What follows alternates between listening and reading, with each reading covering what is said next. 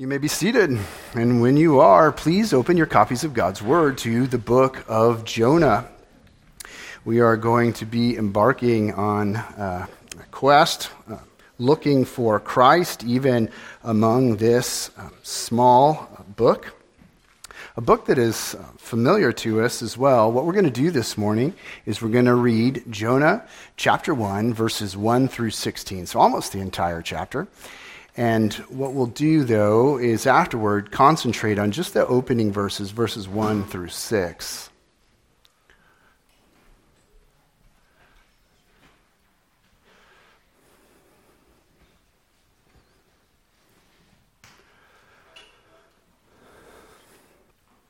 Jonah chapter 1, beginning at verse 1. This is God's holy and inspired word. Now the word of the Lord came to Jonah, the son of Amittai, saying, Arise, go to Nineveh, that great city, and call out against it, for their evil has come up before me. But Jonah rose to flee to Tarshish from the presence of the Lord. He went down to Joppa and found a ship going to Tarshish. So he paid the fare and went down into it to go with them to Tarshish, away from the presence of the Lord. But the Lord hurled a great wind upon the sea, and there was a mighty tempest on the sea, so that the ship threatened to break up. Then the mariners were afraid, and each cried out to his God. And they hurled the cargo that was in the ship into the sea to lighten it for them.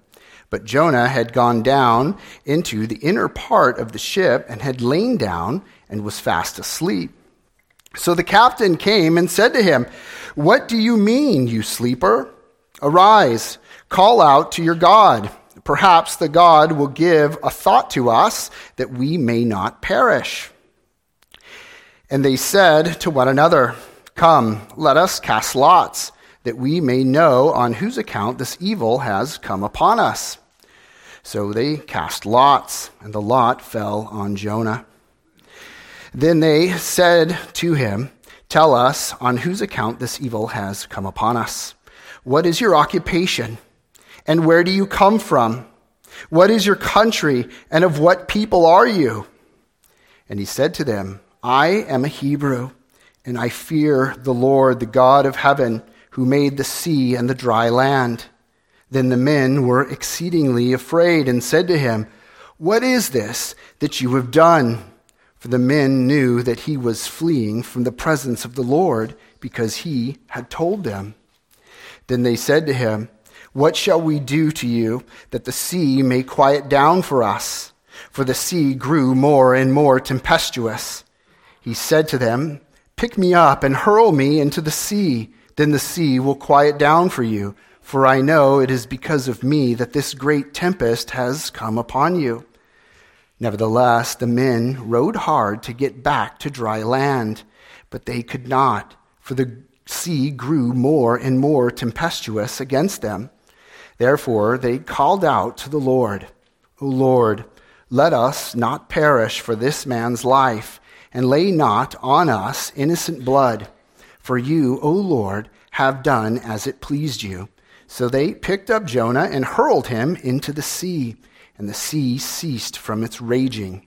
Then the men feared the Lord exceedingly, and they offered a sacrifice to the Lord and made vows. Let's pray. Lord, we are grateful for your word, for the whole counsel of God, and we're grateful for this short book. Lord, you know that we are a diverse people of all ages, um, with all different backgrounds, um, all facing different circumstances. Lord, we would ask that you would use this, your word, and that you would help us to see Jesus in it, and that you would speak to each one of us, telling us just what you would have us to hear. Lord, we are counting on it. We need you. We'd ask that you would hear our prayer. In Christ's name, amen. I wonder if you've heard of John Chrysostom. John Chrysostom is a giant in the Christian faith. Um, he becomes a pastor and he becomes known as one of Christianity's greatest preachers. He's often listed in the top five uh, preachers of, of all time. Uh, but his, his life didn't uh, start out that way. He was, he was born in Antioch in 347 AD. And as I've said, the Lord gifted John with the ability to speak. Uh, he became known and he became loved for his eloquence. Uh, John began by serving the church as a reader and then as a deacon. And when the pastor of Antioch, Antioch started making plans for his replacement, John's name began uh, to be mentioned as a possible candidate. And this triggered a personal crisis in John's life. Uh, John heard that they were planning to seize him and force him to become a pastor. That might sound odd, but that was a normal part of church in the fourth century. Very often, congregations would press gang men into becoming pastors who believed that they were, uh, who they believed were suitable for the office. This is how St. Augustine becomes a pastor. And this uh, was a terror to Christian men who, who didn't think they were worthy of the office or that they would be able to handle the pressures they face. Uh, John was horrified when he heard about the rumor, uh, when he heard the rumor about his fate. Um, so when he had heard that the church had decided to call him as their pastor, pastor and a press gang had been organized to ordain him, he hid himself. And, and shortly after, John decided to flee the city of Antioch altogether, and he took refuge with the hermits of Mount Silpius. And we see something similar in the book of Jonah as it begins. When Jonah hears the word of the Lord, he flees. You can see that in verse 3. As the book opens, Jonah aims to teach his readers not to rebel against the Lord's will. He communicates this by relaying an autobiographical story of his rebellion. And, and Jonah begins by telling his readers how the word of the Lord came to him. You can see that in verse 1. The first thing you see is the will of the Lord declared. That's our first heading. The will of the Lord declared.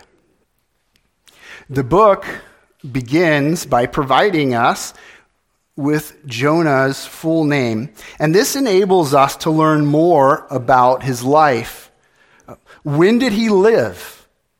Uh, what did he do for a living? What was his life like? What was going on in the world around him? You'll notice that verse 1 says, Now the word of the Lord came to Jonah, the son of Amittai. By giving us this clue, Jonah links the narrative to the history recorded for us in 2 Kings chapter 14. Would you please turn there with me to 2 Kings chapter 14? I'd like to start reading at verse 23.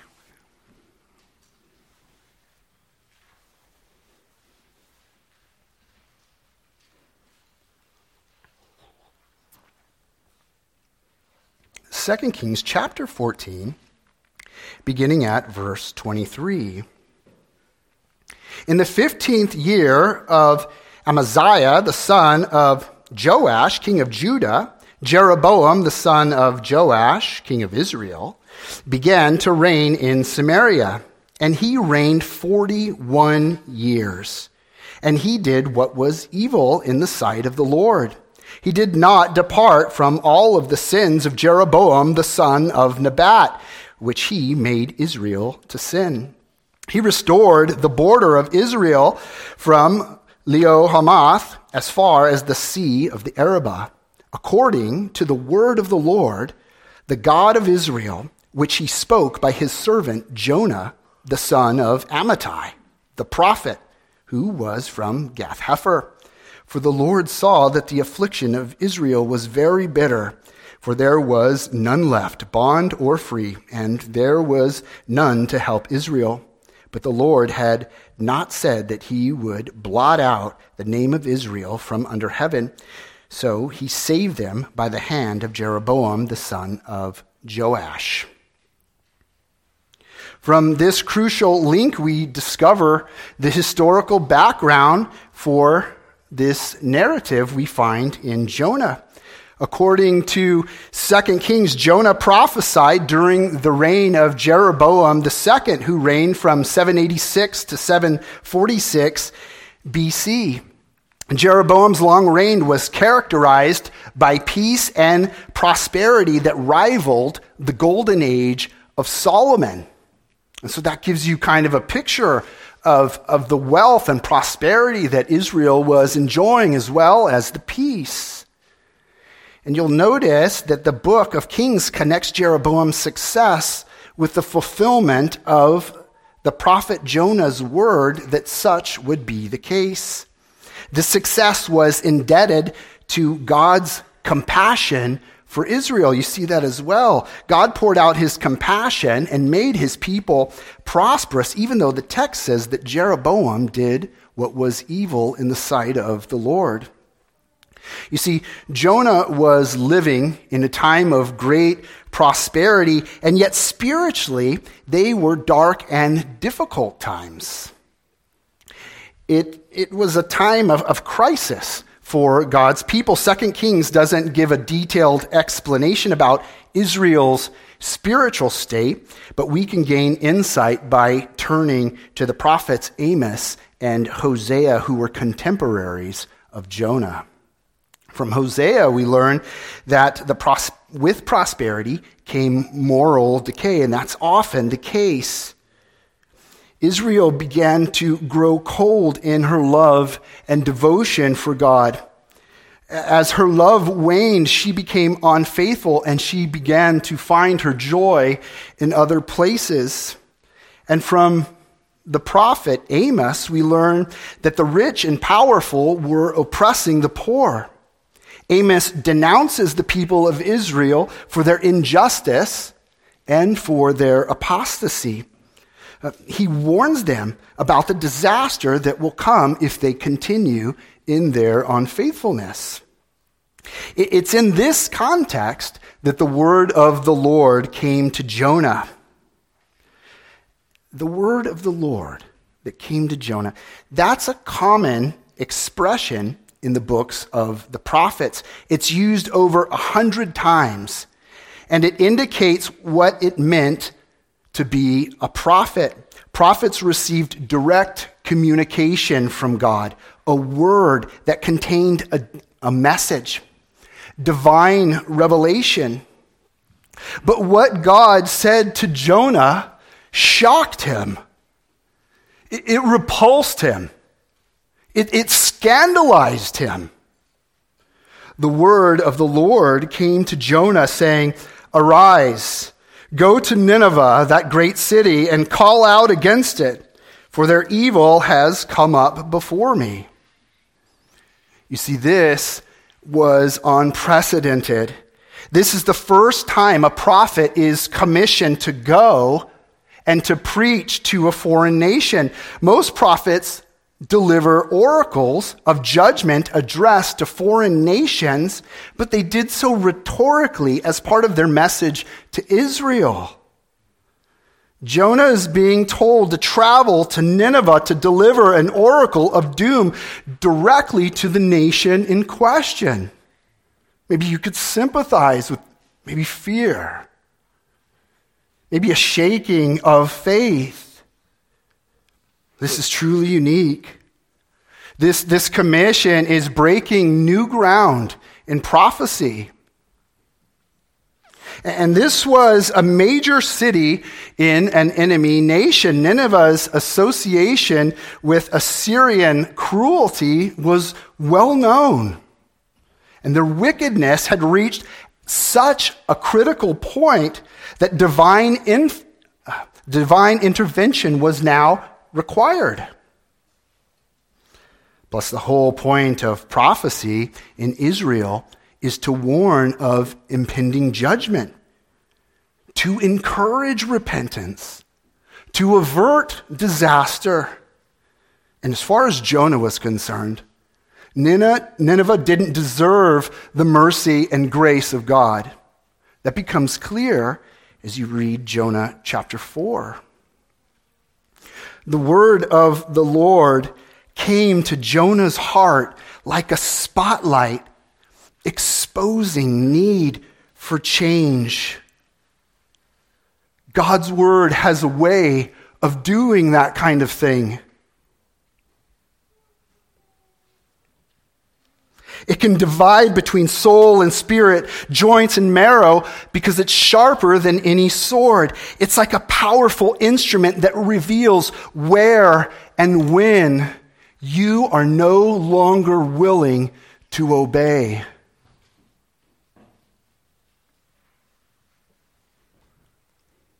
And the word of the Lord still comes to us, each one of us, today. Not like the prophets who received direct revelation, but through the Bible. God speaks through his word. What is he telling you? What has he been telling you? And what are you going to do? How will you respond? When the word of the Lord came to Jonah, he decided to run we see the will of God disobeyed. That's our second heading. The will of God, or the will of the Lord, disobeyed.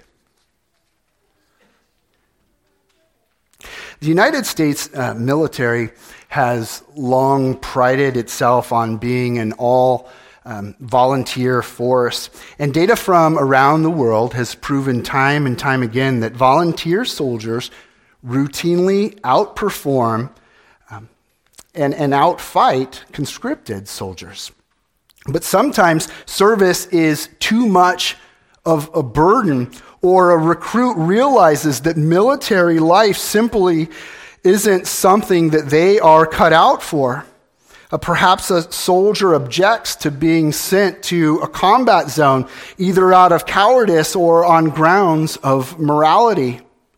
Uh, for many reasons, these soldiers come to a solution that is a drastic one to go AWOL or absent without leave.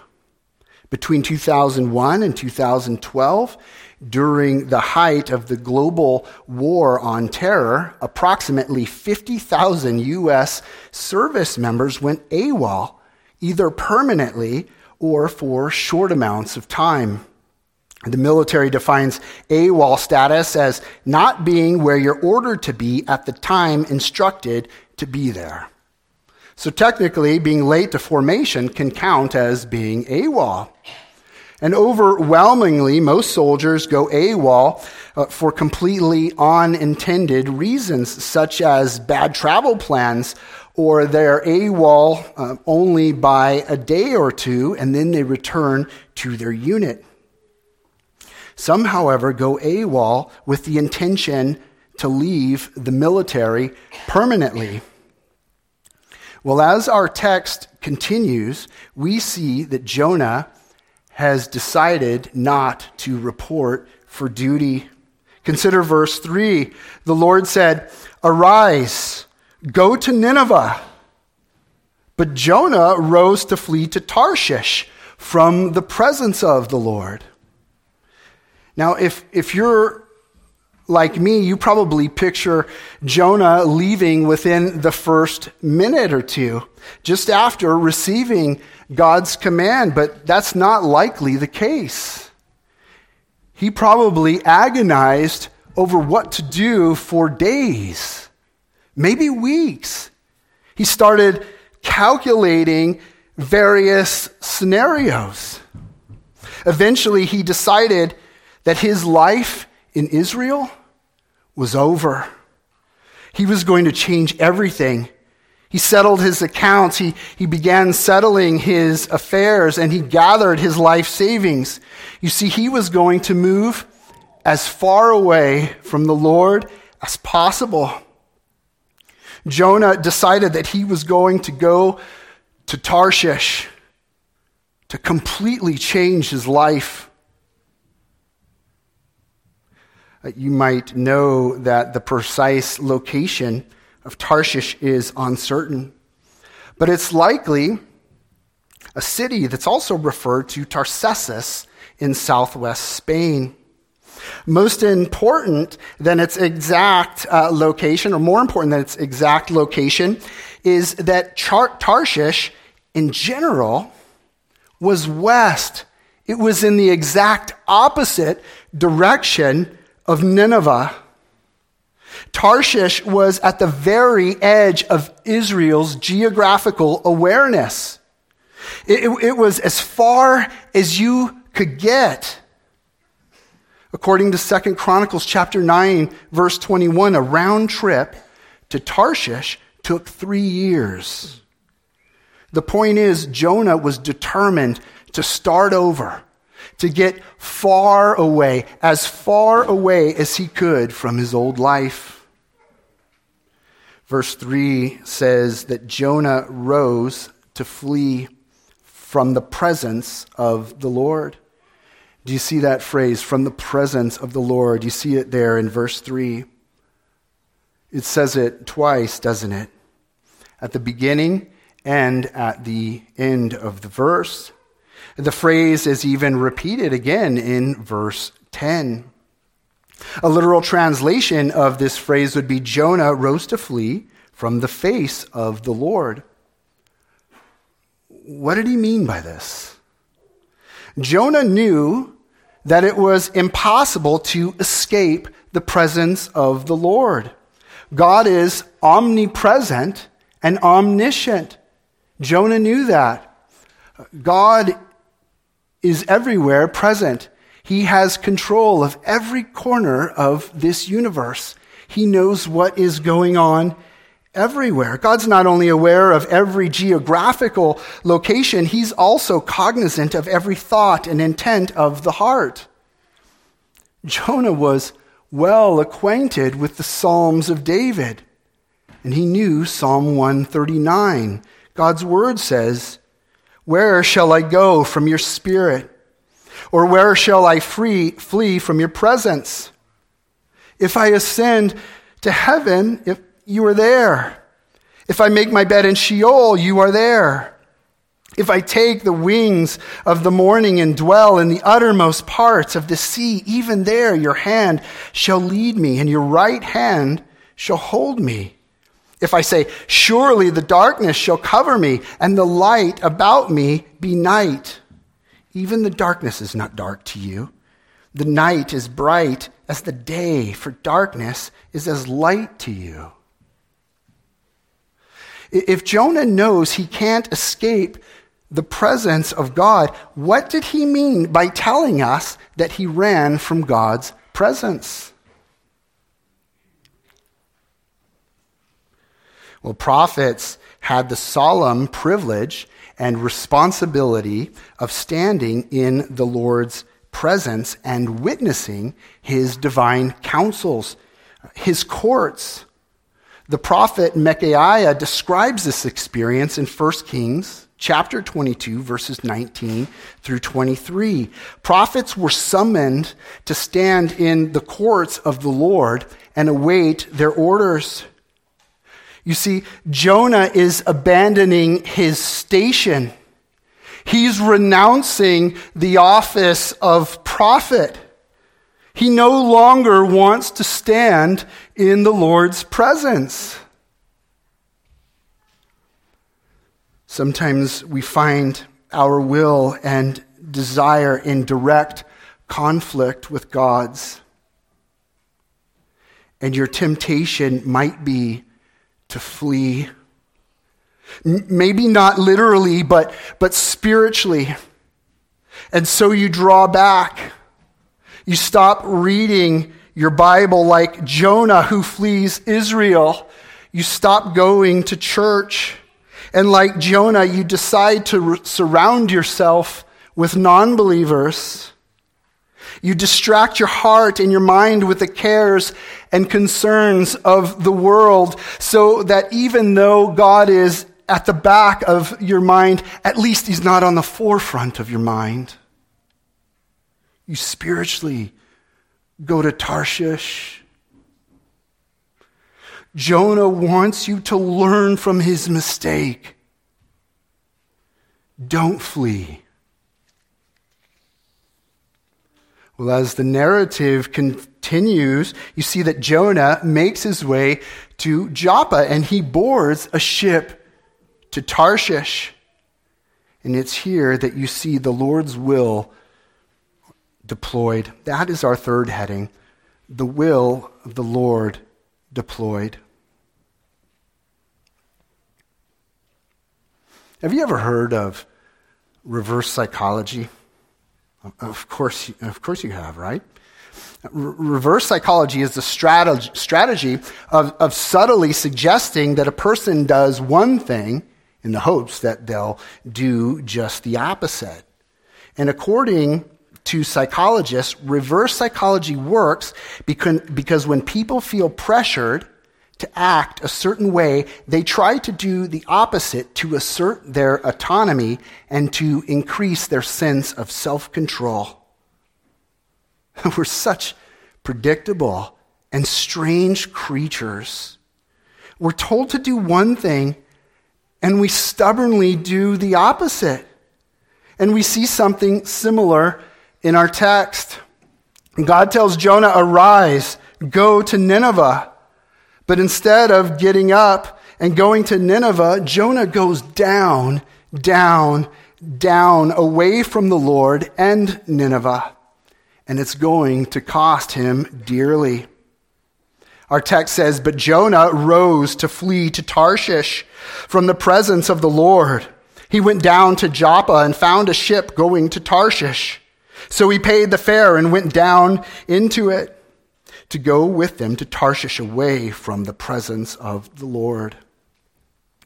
Now, Joppa was a port city that served as the main way station for travelers to that region, both travelers and merchants. And in the 8th century, Joppa was not in Israelite control. It was in the possession of the king of Ashkelon. So once Jonah arrived, he intermingled with the Gentiles and he searched for a ship that would take him to Tarshish. And once he found one, Jonah had to pay for his passage. And he hired the ship and its crew for the long journey before boarding. Ancient Jewish tradition, tradition suggests that Jonah had to rent the entire ship for his journey. And the Hebrew text describes Jonah as paying for her hire. This is the word it uses. The implication is that Jonah, in his haste, hired the entire ship and its crew for his journey rather than simply paying the fare for a seat. Many of us have learned the hard way that disobedience is awfully costly in more than one way. Once Jonah paid for the fare, he boarded the ship and the crew brought his belongings on board. He watched the crew go into action, and before long, the ship was weighing anchor and heading out to sea. Jonah likely watched the port of Joppa disappear over the horizon and then headed below deck to put his things away. And once he was done, he rolled over on his mat and he fell into a deep sleep, perhaps from sheer exhaustion caused by the emotional toll of, of leaving your entire old life and, and from running away from God. Draw your attention to verse 4. But the Lord hurled a great wind upon the sea, and there was a mighty tempest on the sea, so that the ship threatened to break up. Then the mariners were afraid, and each cried out to his God. And they hurled the cargo that was in the ship into the sea to lighten it for them. But Jonah had gone down into the inner part of the ship, and he had laid down and was fast asleep. So the captain came and said to him, What do you mean, you sleeper? Arise, call out to your God. Perhaps the God will give a thought to us that we may not perish. Parents, what would you do if your child ran away, got into a car with a group of strangers, and you knew right where the car was? I mean, you would go there and you would intervene, right? I know you would. You would do one of those pit maneuvers, knock the car from moving straight, or you would block it off. Consider what God does. Verse 4 says that the Lord hurled a great wind upon the sea, and there was a mighty tempest on the sea, so that the ship threatened to break up. God used nature like a weapon in order to bring the ship into submission. The crew began jettisoning the cargo to lighten the ship, but when all hope was lost, they began calling out to their gods. And when the captain went below deck, he was shocked and he was annoyed to find Jonah asleep. Jonah woke up with the helmsman shaking him violently and yelling, Arise, call out. Jonah recognized these words instantly. These are the exact same commands that the Lord had given him concerning Nineveh. This was no coincidence. This was no coincidence. The Lord had come for him. He had found Jonah. This reminds us of Luke chapter 15. Jesus described the character of God, saying that he is like a shepherd. And when one of his sheep is lost, the Lord goes after the one who is lost until he was found. And when he has found it, he lays it on his shoulders, rejoicing. The Lord, in his mercy, has come to rescue Jonah for himself, but it's going to be painful. Sometimes God's children undergo corrective discipline that comes directly from his love. His plans concerning his children are always, are always thoughts of good, of blessing. Even for those like Jonah who have rebelled against him. Again, in Luke chapter 15, Jesus describes the character of God by telling the parable of a father and his prodigal son. He compares God to a father who not only opens his arms to receive his rebellious and wayward son, but is one who runs out to him before his son can even return.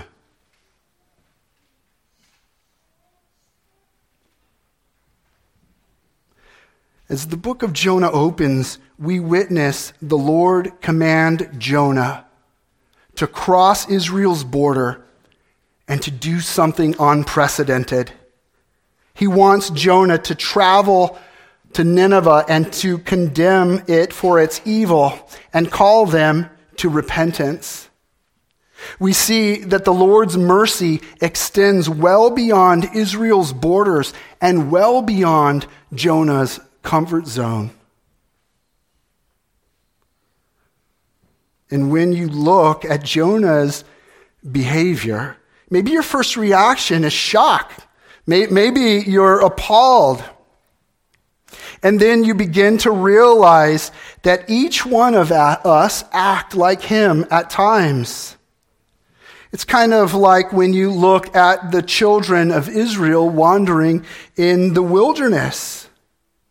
You can't believe how ungrateful they are how quick they are to forget, how unfaithful they are. And then you realize wait, wait, this is how we behave.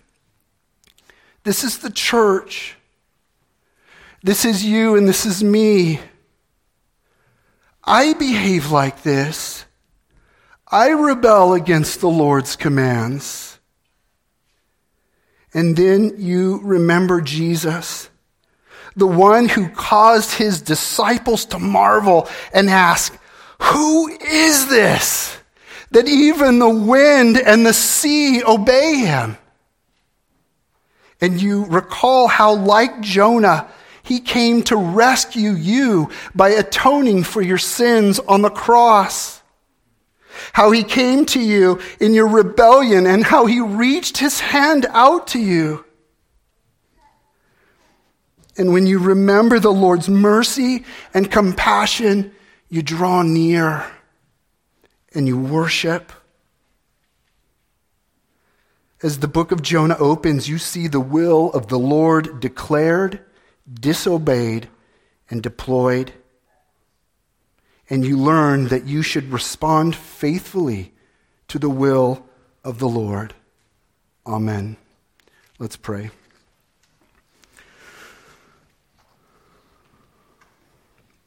Lord, we're grateful that you've given us